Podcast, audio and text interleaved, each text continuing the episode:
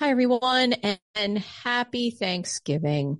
When I recorded this thoughtful conversation with Dr. Sydney Freeman, it was clear that rightfully Sydney had a lot on his mind, especially around doing the work that is associated with equity and justice on campus.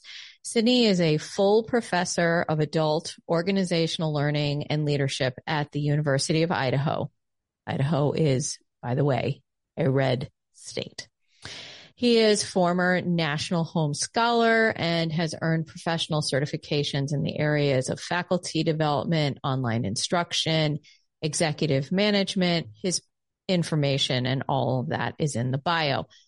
He is also a second time uh, contributor here at Office Hours with Dr. De Veau, and it's wonderful to have him one of the things that came up during the interview was two things. We talked about politics and specifically about politics and how it's impacting not only equity and justice on campus, but we know already that it's challenging to get the work done.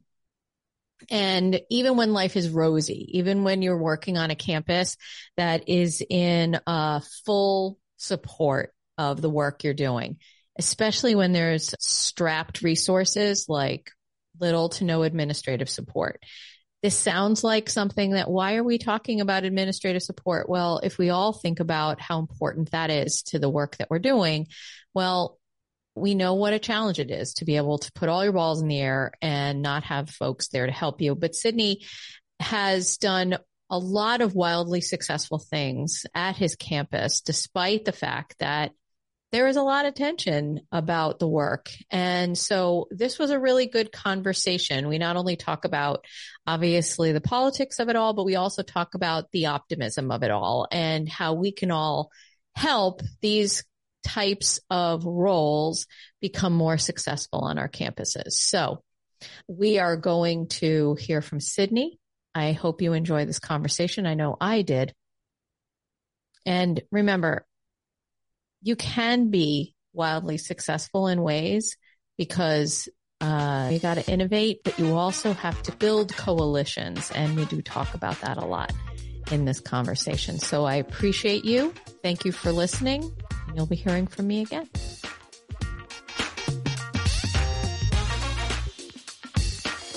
Good morning, Sydney. You're you're you're a very much a morning person. You have coffee, I see, in front of you. What does your mug say? Tell me what your mug says on on the side that's facing me, it says it's all academic. That's the, the company.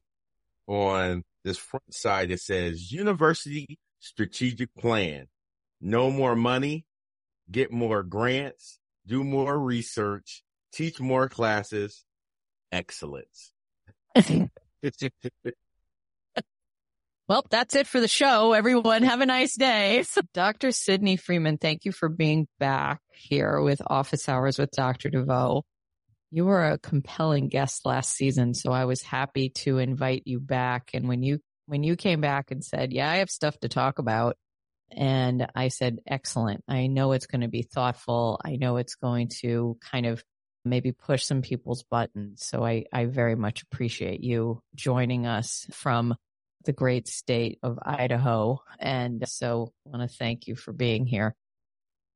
All your information is, is up in the show notes and I, I encourage people to follow you on, on LinkedIn. You're, you have thoughtful, very informed posts there. You are a, a scholar and a gentleman, as they say, but you're also pissed off. Mm-hmm. you're, you're, a little done. You're a little done. Yeah and you're in a space where you do the, uh, and we're just going to use the term DEI work for the purpose of this show.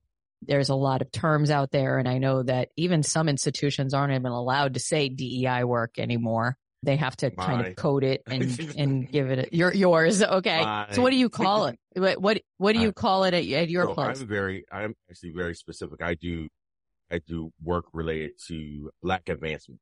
So Okay. I have narrowed in my, my scope and said, you, it's one of those things where that you don't mind partnering with, with other groups, other marginalized communities.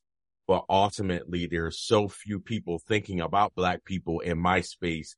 I've said yep. that I need to be very very strategic, very focused on advancing black folks. And as things intersect and as I can be supportive of other communities, I Right. So, so when you talk about black advancement, what does that look like in your space? What are the, some of, give us some examples of what you've been working on.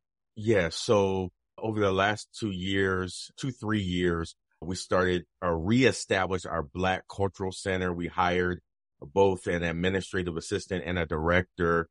With that, we have also started something called the Black History Research Lab under my auspices, which we have won multiple national awards, statewide awards, commendations from both the Senate and from the state governor, just doing research on the contributions of blacks to the University of Idaho.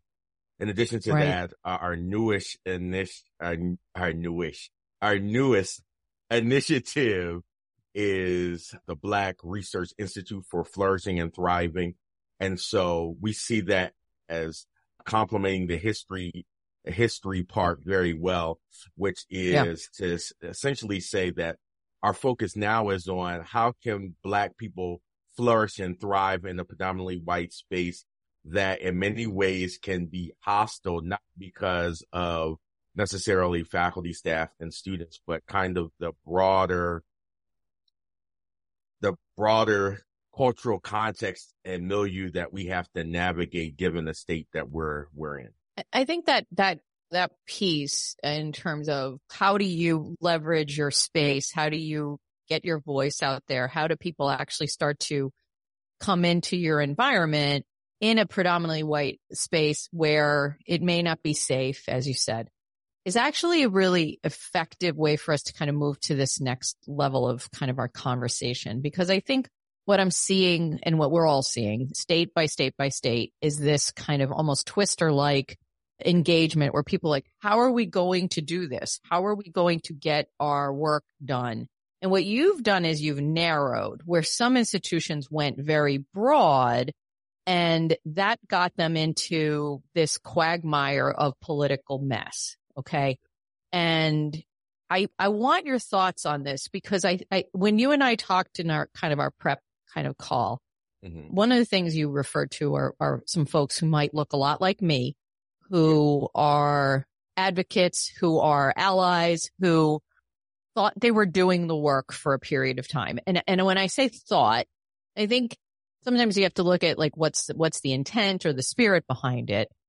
But maybe what they were doing is not actually helping getting the work done in these spaces anymore. Is that sometimes these voices are actually getting in the way. And and I want your thoughts on that because then I want to move to the work still needs to be done, right? but we need to be able to fight for the work and, and maybe change our game plan, so to speak. So let's first talk about people who look like me, who might not be as effective. I'm, going to say there's a lot of white ladies out there wearing, and I'm literally, you're just listening to the podcast, not watching anything, I am wearing a jean jacket, which is like, it is, it is the quintessential uniform of white women in suburbia in the United States. I'm wearing a black top with a jean jacket over it. Okay. So there's a lot of women who look like me who are like, rah, rah, I've been doing the work. Talk to us about how this might not be have as effective as people might think it is. Yes. So when I, one of the things that I often see now, just giving the political pushback that we're getting from our state governments is that there was never really a commitment to black people. There often is a commitment to making the world in general a better place. And so yep. what ends, what ends up happening is, is that you, that not you as a person, but you more broadly speaking can interchange groups, right? So it's like, well, I'm supporting Native Americans or I'm supporting our Latinx folks or I'm supporting those with disabilities and things like that. And those groups that are often are being targeted at a particular point, they can be kind of pushed to the side or, or say, I'm not dealing with that right now because that I don't want to be a part of the collateral damage of, of the pushback that's going on. And so it becomes incumbent on individuals in that particular group to stand up for themselves ultimately. I think I woke up this morning kind of thinking about no one else is going to save you, right? No other group is going to save you. You have to no, uh, no. take care of, take care of yourself. I hate that's not the way in which I look at life and things like that. But you often have to be smart about the ways in which you move around and work. And so those are, from my standpoint, that's been something I had to be much more cognizant and thought, thoughtful about. When, when I hear you say that specifically, when you have this mindset of no one's going to save you, this is, you have to be your number one champion. And when I hear that, I think that there are going to be a lot of people who are going to respond to this saying, but wait a minute, how can I be helpful? How can I do more? And, and I, I struggle with what kind of message to send or even for myself to feel like when I, I'm going to speak for myself right now. When I hear you say that, it breaks my heart. It makes me go, okay, I, I, why is that a, a, a mindset that Sydney has to have? But then I have to kind of look at life through a lens of, all right, you have not had the lived experience of Sydney you have not had a lived experience other than your own. And when you're out there doing your own work and what you need to care about, you actually live your life through a lens of privilege where people aren't going to stop you any more than, than, than themselves potentially. And when I hear you say that in an academic environment, I can literally visualize people saying, but wait, wait, wait we've been doing this all along. Let us, let us help you. Let us give you our interpretation of, of this.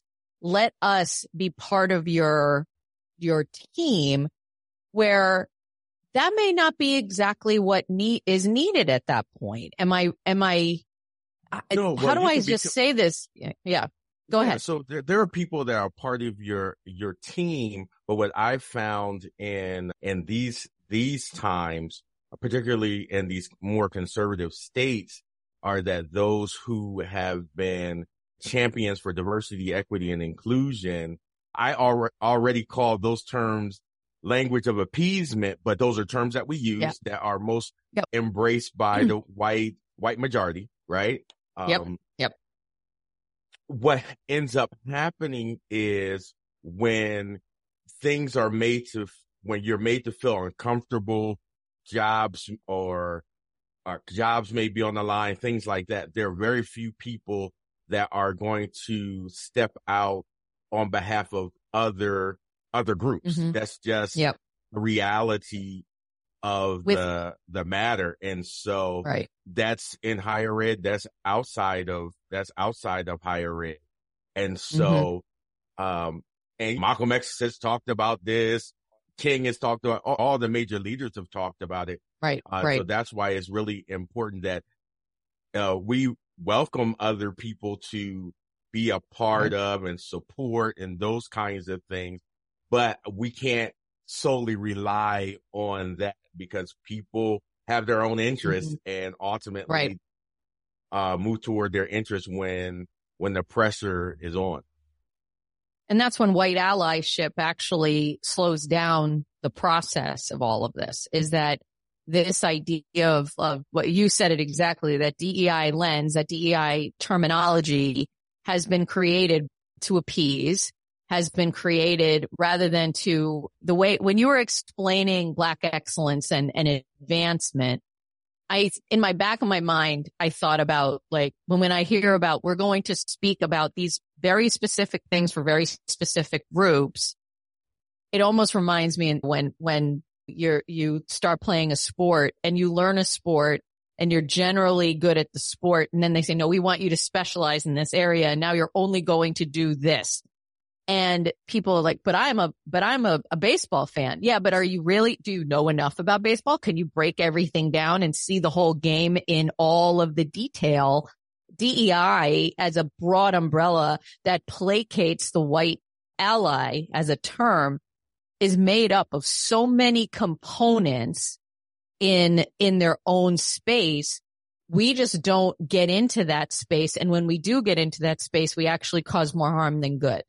Well, do you I agree with that? Happened, I, I, I believe what happens is that it recenters when you broaden it out, it recenters whiteness, right? So when, yeah. so whenever you, so emphasis on those who are disabled often centers white disabled people. When you talk about the LGBTQIA um, community, often you hear folks of color, in particular black individuals, right. are those that who feel like they're marginalized yeah. in those black trans women have the most issues around violence right right and so what happens is is that in this country in particular in particular, those who we call ADOS, American descendants of slaves, those whose great, great, great, great, great grandparents were slaves here on these soils. What I find is most people are not, they don't want to say this, but when you look at, I'll go to your, your home state of Massachusetts,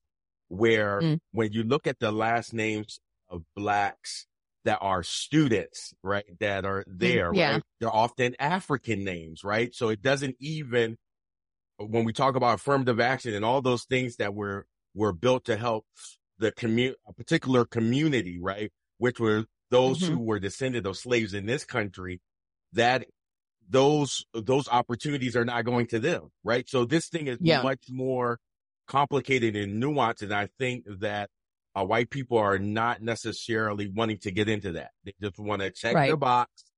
And, and so, and I think, I think behind it, they know what's going on. So I don't, right. when, when you see that those who are immigrants are getting particular opportunities and things like that, it's not mm-hmm. uh, just because they are if they are skilled and all those kinds of things. I think we are pitted against pitted against each other.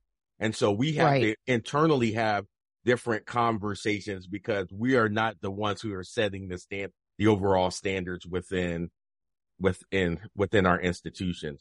There's one right. other note I just want to say really quickly. I would encourage your audience, particularly your, your white female audience to watch a special by Michelle Wolf on Netflix. Yep. Oh, yes.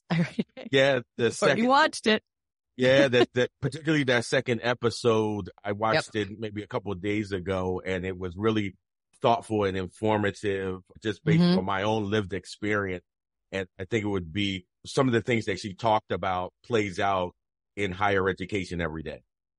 Yeah. So Michelle Wolf is a comedian. She's very well known for calling out the basically the media when Donald Trump was elected president and basically saying, you created this. You, it's, if anyone's going to be called out on this, it's you all. And she got lambasted by the media and other people. And she actually lives now in, in, she lives in Spain, right? She said that in the special. Yeah, um, yeah.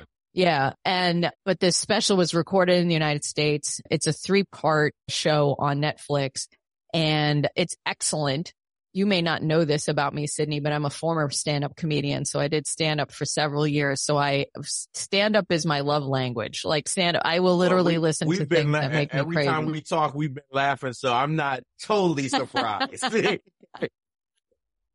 and so I, she is a very smart comic and I would definitely say I'll make sure I put the, the, a reminder in the show notes about it, but it has a real perspective on like what is the role of white women in this space and what can we do? And I, I'm glad you brought that up.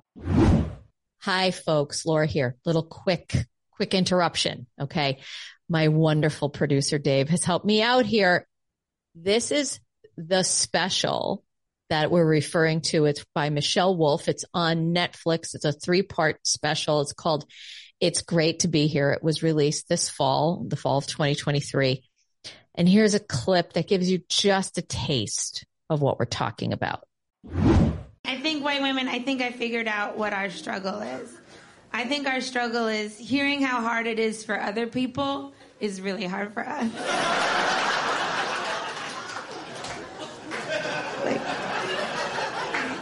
like we ha- we heard how hard it was for black people and we were devastated. We saw pictures of the destruction in Ukraine and we needed a social media break. We heard about the crimes against humanity in Palestine, and we didn't really get into that one because that's not one of like the in crises.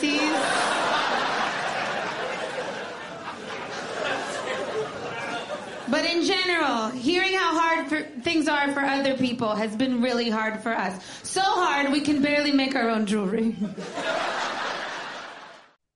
so this is a higher ed show. Mm-hmm. And I want to bring this back to politics is killing us on so many levels, but in the higher ed environment, getting the work done oftentimes has to do with support. And when you and I were talking about this work that has to be done, especially in spaces like your own and other advocacy spaces on our campuses where we have a very specific lens of getting things done for specific populations and, and broadly for society. But there's two things that are getting in the way. Number one, in, in addition to the white, the white allies, which we've, we've talked a little bit about, but I want to focus on two things. I want to focus on politics, both internal and external politics, and then just the physicals, academic and, and the administrative support. It's funny how you, we started with your mug and how you got to get grants and you have to do this, but we're, we have no more money, but you're going to have to get it done. And, and without administrative support there to get things done, a lot of the scholarship, a lot of the actual good work can't get done. Um, and so I, I, I wonder which one we want to start with. Do you think we should start with a conversation about that administrative support and how politics yeah, that'd be great. is, is yeah. okay. So why don't we start with the administrative support and then we'll go on to the politics of it. Yes. So, so yep, sorry. No, go ahead because you have some very strong opinions on this and I think they're quite relevant. And I think a lot of people are going to hear this and go, yes, yes, yes, yes, yes but they haven't thought this through to the level that you have. Yeah. So uh, just to give some, also some context, I am a higher education study scholar. So, so I, when I wake up in the morning, so I'm not like a communications person that happens to think about higher education. This is what I've been, when I wake up in the morning, what you do. feet on the ground. I'm thinking about what's going on in higher ed and ways in which we can improve it. But as we think about administrative support, one of the things that I've been thinking about is how we have created more administrative leadership positions without providing the appropriate administrative support to get things done. So what has happened in my experience and just my assessment of the academy writ large is that we've done what we've done is created these new layers of bureaucracy, which mm-hmm. then they have to prove that they're actually doing something because faculty would be, will be critic, would criticize these new layers of administration. What those layers of administration do is they create a more ex- administrivia, which yes. is more yes. policies and more work that gets moved back down to both faculty and and administrative support, whereas we have less administrative support to support getting those things done. And so mm-hmm. you're in this quagmire where people are being burned out because not just because of. COVID, not just because of some of these other challenges that we have in the academy, but just the trickle down of of the word is not not coming to to me right now, but compliance, excuse yeah. me. But compliance, compliance yeah. with all we, these new rules. We care more about compliance than we actually care about getting the work done. So it's like, you know, I always say there's all these uh, mandates, whether it be institutional mandates, state mandates, federal mandates. You've got mandates with your grants. You got mandates with this. Those things have to get done because you're worried about compliance to your point. Okay. What we forget is that there is a different level of administrative support, which is the programmatic level of administrative support. The people who can actually understand well, what is it that Dr. Freeman is working on right now? How do I make sure that what I do is, is allowing for there to be success within our space? And that is work that gets done in advance of, during, and after. A lot of compliance is some in, some during, but mostly after. And it doesn't, yeah, go ahead. Go ahead. I would add really quickly that you have these administrators that take on these, these roles without administrative support. And so they oh, don't yes. even, especially if you have been a faculty person and you move into these administrative positions or staff people who are moving into another layer, uh, another level of the administrative structure, they haven't had administrative support and they don't ask yep. for those things or make that a condition and therefore then they're frustrated because they don't have any support or their support is shared.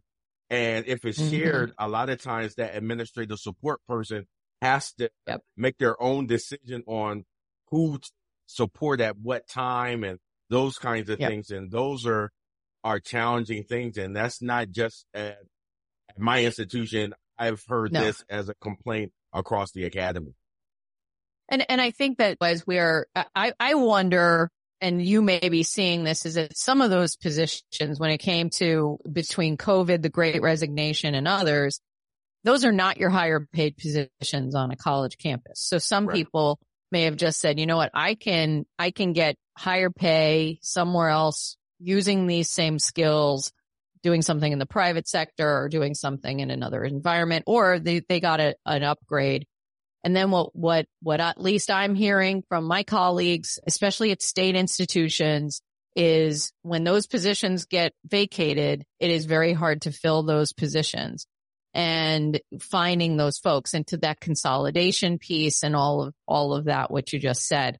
I, I also wonder, and then this is one of those things too, is that some private institutions are a bit better positioned to say, you don't have to work on campus. You can work from home and doing these things. State institutions are not as willing to do that globally. I would say generally across, across the U.S. They're much more like, no, you have to be here. And then there's also some rules. I saw this not necessarily in administrative support, but a colleague of mine was moving to another state out of Massachusetts. Their, their spouse got a job in person there and they had worked at a state institution here in Massachusetts in the IT environment. They're very good at it. And IT is not something you have to be on campus to do. It is all right. things you can do remote. And they said, we'd love to have you stay, but now you're living in a state outside of Massachusetts, not in New, if you were living in New Hampshire or Connecticut, I, I guess they have ways to manage it because they probably have a lot of employees, state employees right. that might live in an adjacent state but he was not living anywhere close. And they said, sorry, we can't do it. The state, it won't allow it because of taxes and that sort of thing. So he ends up finding another job. But my point is, I think that a lot of these institutions, especially state institutions, are very bound by what they are permitted to do, permitted on paper of what's the policy, what is the, the bureaucratic rigmarole that you have to go to to maintain these positions and we're losing our eye. And I think the bigger issue here, and I don't want people to take away from this conversation that, well, I don't work is hard. What's the big deal? You know, here's the thing. When you are dealing with politics, which we're going to get to, and you're trying to keep your work in a lane where you are going to be able to protect the work, protect the outcome of the work, protect the value of the work, protect the integrity of the work, you need some support to be able to kind of punch away some of the, some of the distraction, but also keep, keep you guided. And that's where I think strong administrative support is necessary, especially in the lens of, or, especially when, when considering the complexity of the work that, uh, like the center that you run and, and other centers like that across the country. The more people you have who can actually speak the, the values of the work is actually going to heighten the importance of the work and the, and the quality of the work. Is that making sense?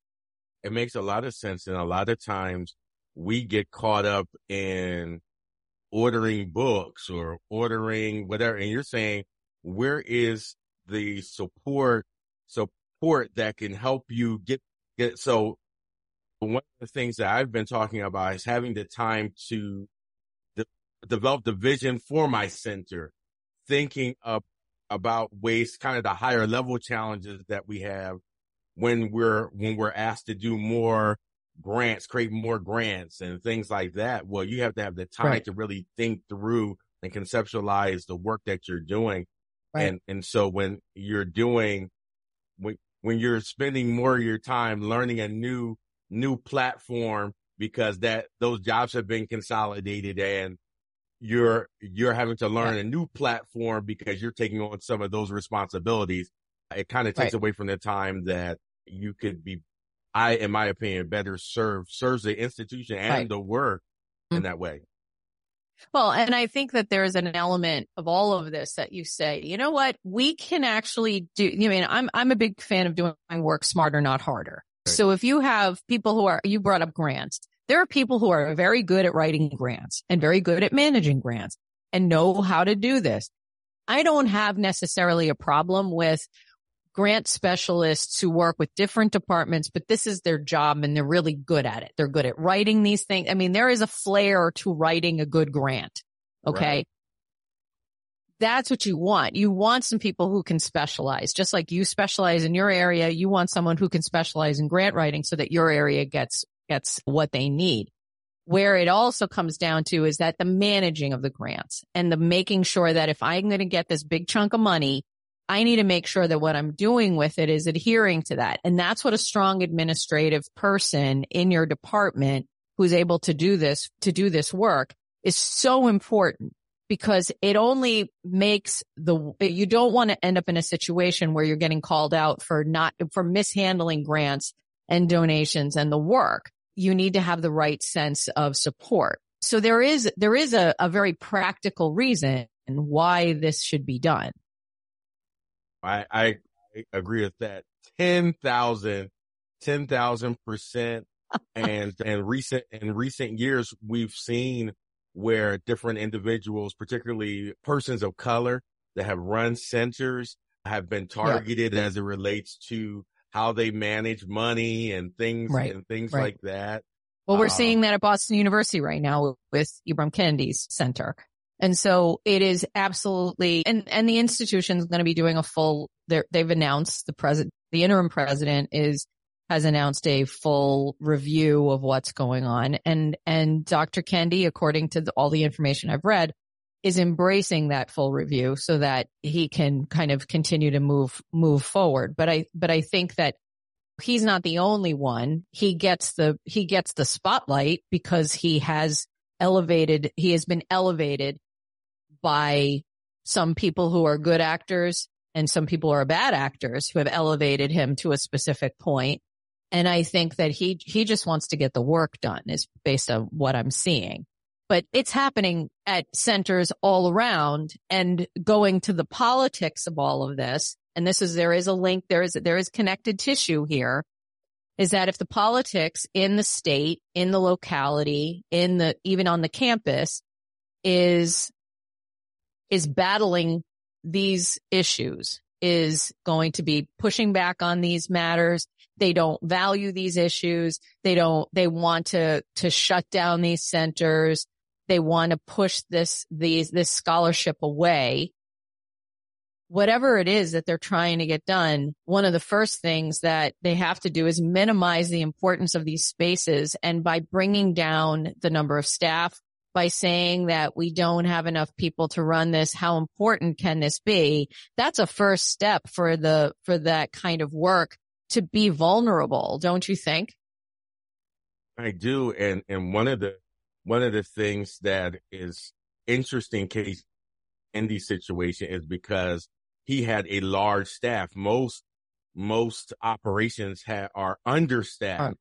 And right. so I think in that case and in other cases across the across the country, there are women who have run run centers that have run into run into some challenges. I think I think it's interesting when institution says that there may be some mismanagement of funds when I know the, the center, the institute that I run and the, the lab that I run, I don't even touch money. The money goes through the institution and they manage, right. manage it. So I'm still, I'm still kind of fuzzy on how we can just drop this on the director One of the center, the center.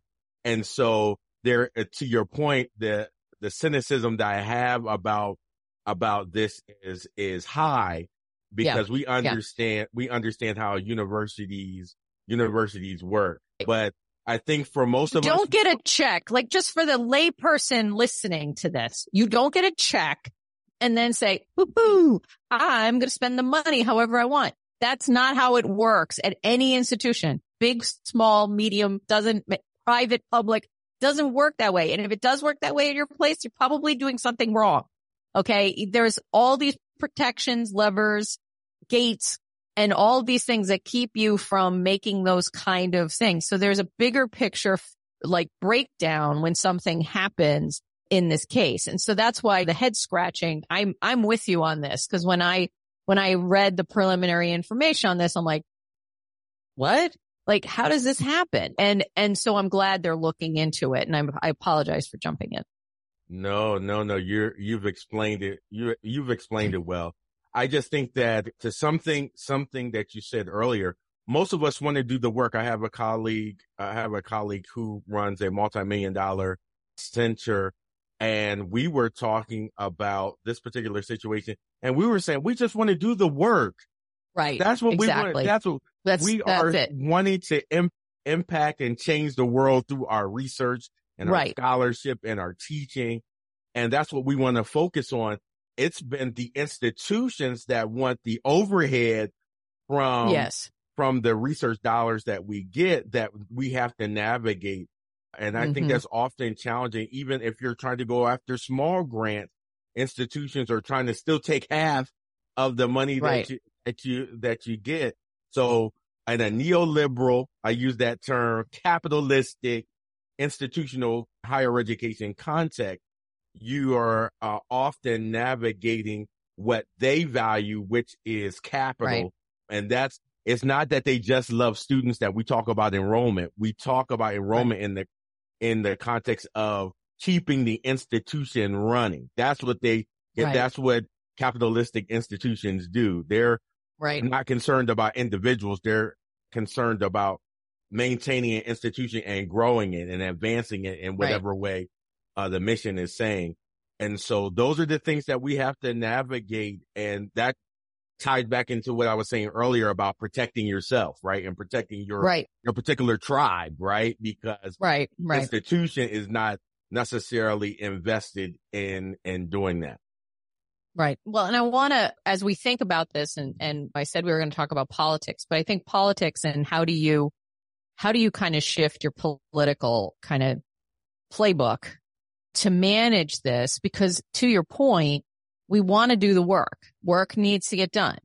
Okay. That's the whole point of us doing this. Okay. You don't just show up for a job in academia because you're like, I love working in brick buildings. Like that's not why we do this. Okay. Right. So I, I think that what I'm, I'm really interested in because you and I, even in our first conversation or our most recent conversation, you talked about the fact that you've had to kind of recalibrate how you advocate for your work based on the political landscape. And I think that that's an important kind of way for us to finish out our conversation today because we've talked about how we have to be very much about like specialized. Look at the, the jobs that we're doing rather than do these broad conversations that may bring in white advocates really get into no, we're going to focus on this one particular piece and this is what our specialty is going to be. And this is why that may not make the, the white folk all that, that comfortable, but it's going to have to be part of it. Okay. Well, well, then there- we there- talk, yeah, go I ahead. Just interject. Something that just came to mind. There is a study that was done. I can't remember who did the study, but essentially it said that those who specialize and advocate for a specific group and drill down, they actually are better equipped and more engaged in helping other groups than those who are kind Exactly. of spread thin. Yep. So it's mm-hmm. almost better to focus Yep. in on something because people are actually are drawn to you and they can clearly see the lines of intersection Yep. versus trying to be all things to all people. Exactly. And, and I like that idea is that when you're in that space, you can still be friends with people in the other spaces. You can still say someone might show up at your center and you go, like what you're talking about, not, this is not my lane. I am, however, going to introduce you to the person in the next lane. We know each other. We work together. They're the experts in that lane. Okay. I, going back to the baseball analogy, I was a very good catcher. I am not a runner. Okay. So if you're going to say, Laura, you're going to have to steal a base, I'm saying you are not a good coach. You should know that I am too slow to steal that base. It is not going to happen. Okay. So you need to be able to, to just like you're going to manage the baseball team, you've got to manage the, the, the organizations. So we have to specialize. We have to have the support. Okay. However, we have to internally politic for that. Yeah. Okay. Getting administrative support is an internal political quagmire. hmm All right.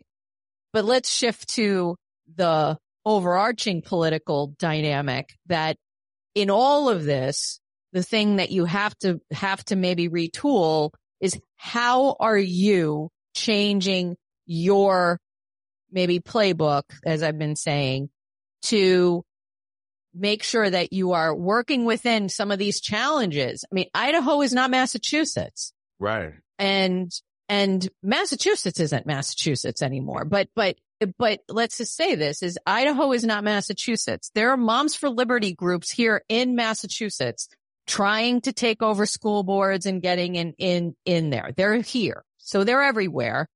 Okay? So from K-12 all the way up to higher ed, there's people meddling right now. Oh, definitely. How do you change the playbook so that your work is not put on some kind of public chalk, chopping block or public talking point where they're pointing to the work of Dr. Sydney Freeman saying, well, have you seen what's going on over in that, that center for black excellence, whatever that is? So there's, I think there's a balance uh, to it. So I'm going to talk about it on multiple levels. So on at the institutional level, you just do the work, right? You do the work and the work is whatever that is to advance the cause that you're, you're trying to do, right? On, I've done less on this to bring attention on the state level. However, my work is external. So Right. what happens is sometimes your protection is that you are out there and they know that you can go to the media. So I can go nationally and internationally and that's not what they want, right? They don't Right. want, they don't want to be, even if, if they can be perceived as prejudiced or those kinds of things, right? They don't want that confirmed out there, right? Right. Um, they right. want to use dog whistles and things like that. They don't want to be hmm perceived. They want to protect their image. Yeah. Right. And so I think uh, where it's important for me to be on platforms like this and, and other platforms nationally and internationally to get the word out about things that are going on in Idaho, particularly great things around that black people are doing, doing creative work so that they can thrive and flourish even in this, in this space. Sometimes you have to do small things. What I've learned as, as people start kind of retreating and they're, they're trying to figure out how to move next. What I've had to do is say, okay, just keep doing small things. It doesn't always have to be the big things. What I, what I mean by that is I'm, I'm giving a, I've given several gifts to our black cultural, uh, our black cultural center through our black history research lab that highlights Mhm. the history of blacks in the cultural center. So while they Yep. may have less resources, we gift them different things. We partner with the community. So rather than doing some things highlighting it on campus, we're doing Mhm. things with the, with the local theater on town, downtown theater, these kinds. So you're being very strategic in ways outside of the institution. Yeah. So I, I I'll add add this last piece is that one of the things I've had to really think about is I'm I'm naturally a fighter. I'm from Jersey. I'm from South Jersey, Camden, and so I'm naturally a fighter. But is it wise to to be out there trying to fight lobby groups and things like that if you don't have the mm-hmm. types of support around you that will help to bu- to buffet some of these some of these challenges. So so for me, it's been very important to be wise and find ways in which to keep things going. You don't totally stop, but your strategy right. may shift until you can get the types of support that you need around you to kind of move things yeah. in the direction you want to. And that's actually going back to that idea of the, of allyship. And I'm, I'm going to say this here. That's where the role of allyship, I think, is more important. Yeah. Because when it's about the work and getting the work done and creating these lived experience environments where you're like, you know, in your particular case, um, your, your museum and the, and the Center for Black Excellence and all of that work. You're the specialist in this. Mm-hmm. I want you to do that work. Where I can be, if I'm on your campus and I say, okay, Sydney, I am this person who's the vice president for external affairs, or I'm this person, and that kind of person. I'm going to make sure you get in that room. I'm not going to speak for you. I'm going to, I'm going to walk in.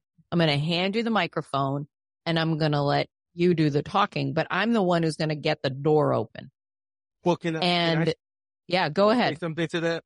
So yeah, one sure. of the, one of the, the balances with that is that, um, I've, I've been, I, I feel two ways about that because okay. I've had colleagues who they perceive the work as giving me platform Opening versus versus hold, holding hands with me and saying, okay, I believe yeah. in this. People know I believe in this.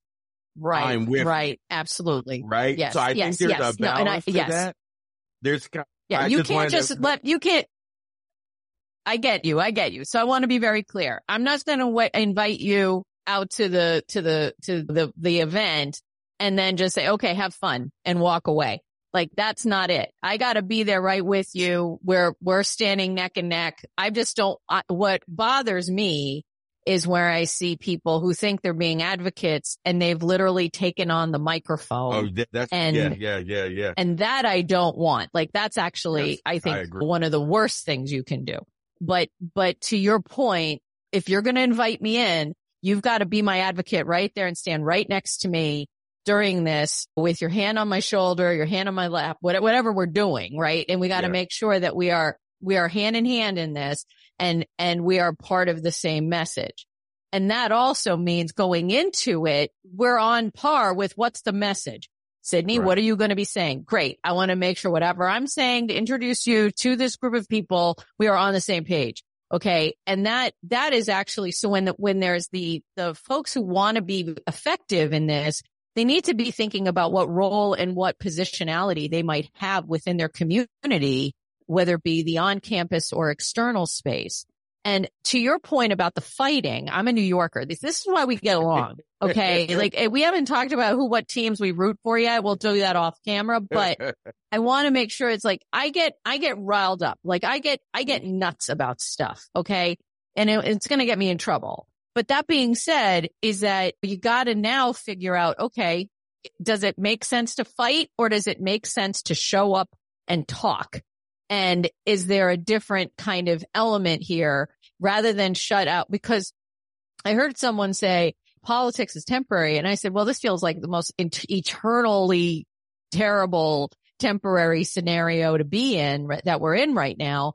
But the people in power there, there may not be, there's, there's a shelf life for them. The, right. the important thing is to replace the next, whatever comes back on the shelf next time needs to be better than what we're show, throwing off the shelf right now. But how have you tempered that fight aspect of your personality so that you can continue to do the work and not be embattled in the fight. Well, well, so, some of this has been, uh, I have my own nonprofit and it, I developed the nonprofit when I was during the, the pandemic in 2020, right? And so what's happened is there's certain things that you can get through, done through the institution. And there's certain things that it's better for you to go through your own nonprofit because you have a little more freedom. So that has given me a lot of leverage to do those things. And sometimes I've been able to create scholarships at black high schools. I've been yeah. able to, right now we're in the midst of, of my nonprofit sponsoring the, the creation of a social justice center at a HBCU. I mean, so there's certain things that because I work for my institution, I can't create a a center and fund a center, that kind of thing. Yeah, yeah, uh, yeah. But there are ways in which you can do that uh, uh, for other institutions, and I think that one thing that I would encourage any of your your listeners and watchers to uh to, to think about is a lot of times you can get things done in chaos, right? You actually can yeah. get a lot of things done when people are uncertain. You just do it, right? Because a lot of times you right. don't know what's going on. I think that there are different temperaments and different personality types. Some people, if they don't know, they want to be clear on like, can I do this? Yes. Or can I not yes. That, right? Yes. Yes. Yes. Yes. People with our personality types are like, we're going to do it. And then you tell me later, I, I wasn't supposed to do it. Right. So, I'm supposed to do it. so, Ask for forgiveness, not permission. Right. Right. Right. So, so I think there's kind of a mix of that. So a strategic kind of, kind of seeing where to get things done. Like yesterday, I had a conversation with academic leader on campus about some initiatives we wanted to do on campus. And so he suggested that he said, listen, Sydney, what you need to do, tell your people, let's yeah. have a conversation offline. This is how we're going, for, we're going to get it done, but this is the way to do it. So I'm thinking about it doing it in a formal way. He said, no, no, no, no, no. No, we no, want to no. get this done. I'm for you. I'm with you. And, yeah. and it may be better for it to come from me in my leadership position and we frame it this way for it. So right. I think building those trusting relationships over time, it, it works out. So you yeah. may get your hand slapped the first time because you didn't know. Right. But right, right. Most times you're not going to lose your, lose your job over doing, right. making one mess up. I just think that people are but I have to also acknowledge that I'm a tenured full professor. So there's you live a different lifestyle than the rest yeah, of us. Yeah. Yes. Oh, so but I that. think, but but but the spirit behind that is, I think when we look at all of this, if we consider, we need to get to the point where it's also about trust. What you just brought up yeah. was you have a nonprofit, you're able to raise money to provide scholarships you work with the community. You talked about this a bit ago about bringing things to other, other important, um, cultural organizations in your community that you're contributing to in an appropriate and mission driven way. This is all important because when you, and I, and I am talking broadly, the institution has different offices, whether it be the Women's Center, whether it be the Disability Services environment, whether it be your centers, whatever these cultural centers or these spaces are on your campus, or even just literally saying, Oh, there's a community event. What can we send to you to help? Okay. When you are able to do that, whether it be any of those examples, you're building a sense of trust. And we've talked about this on the show in other conversations about how there's a lack of trust in higher education at a, at a, at a hideous level in this country every institution should be thinking about how do we build trust with the communities that we serve? And the communities that we serve are not only the students sitting in the chairs. They are the communities that we are sending our students, faculty and staff out into to buy lunch, to get jobs, to communicate with, to attend artistic events, we need to be part of that and to be sitting here in our walled off areas saying, nope, I'm just going to concentrate on the research. I'm just going to concentrate on this. That is, that is a mistake. And the only way in my mind that we're going to be able to advance some of the mission driven work, including the work you do, is that we need people on the outside walls to be able to look and say, actually, I've met Sydney Freeman. That guy's he's not just all talk, no action. He is all action and, and he is getting stuff done. And I'm glad he's here. I'm glad he's in our community and I trust the work that he's doing. That is going to be a far more, let's say, effective way to, to wage some of these fights because the fight's already taken care of. How good you are. You are known in the community as being someone who's a stand up guy. They're going to say, that's Sydney Freeman. What are you talking about? He's got a great center over there. Why are we making him stink about this? We should be proud of this. Well, I, I maybe I'm, maybe I'm being a, a loopy. no, no, I think that, I think that's, I think that's important. I think something that you mentioned there that's, that's key is financial resource investment. So like at my institution, if I get a grant, they're trying to take upwards of 50% of that for, for that goes to central administration, right?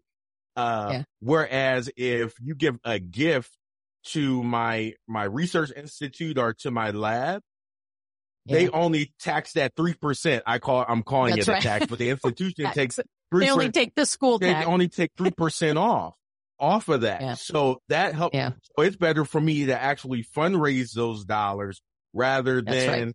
That allows me to do the kind of work that impacts our mm-hmm. students and yep. uh, and the broader community.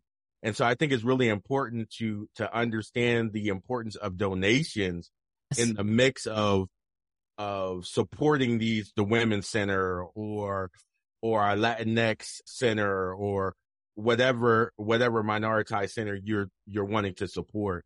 Those right. those resources are critical to the advancement of the work within those environments and units.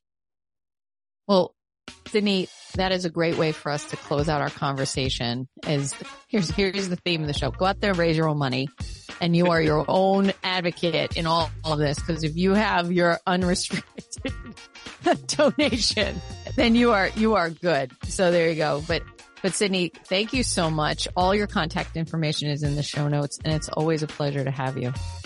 Pleasure to be here, and thank you again for the opportunity. As we go into the final legs of the semester, it's time for us to take some time and be reflective as well as thankful.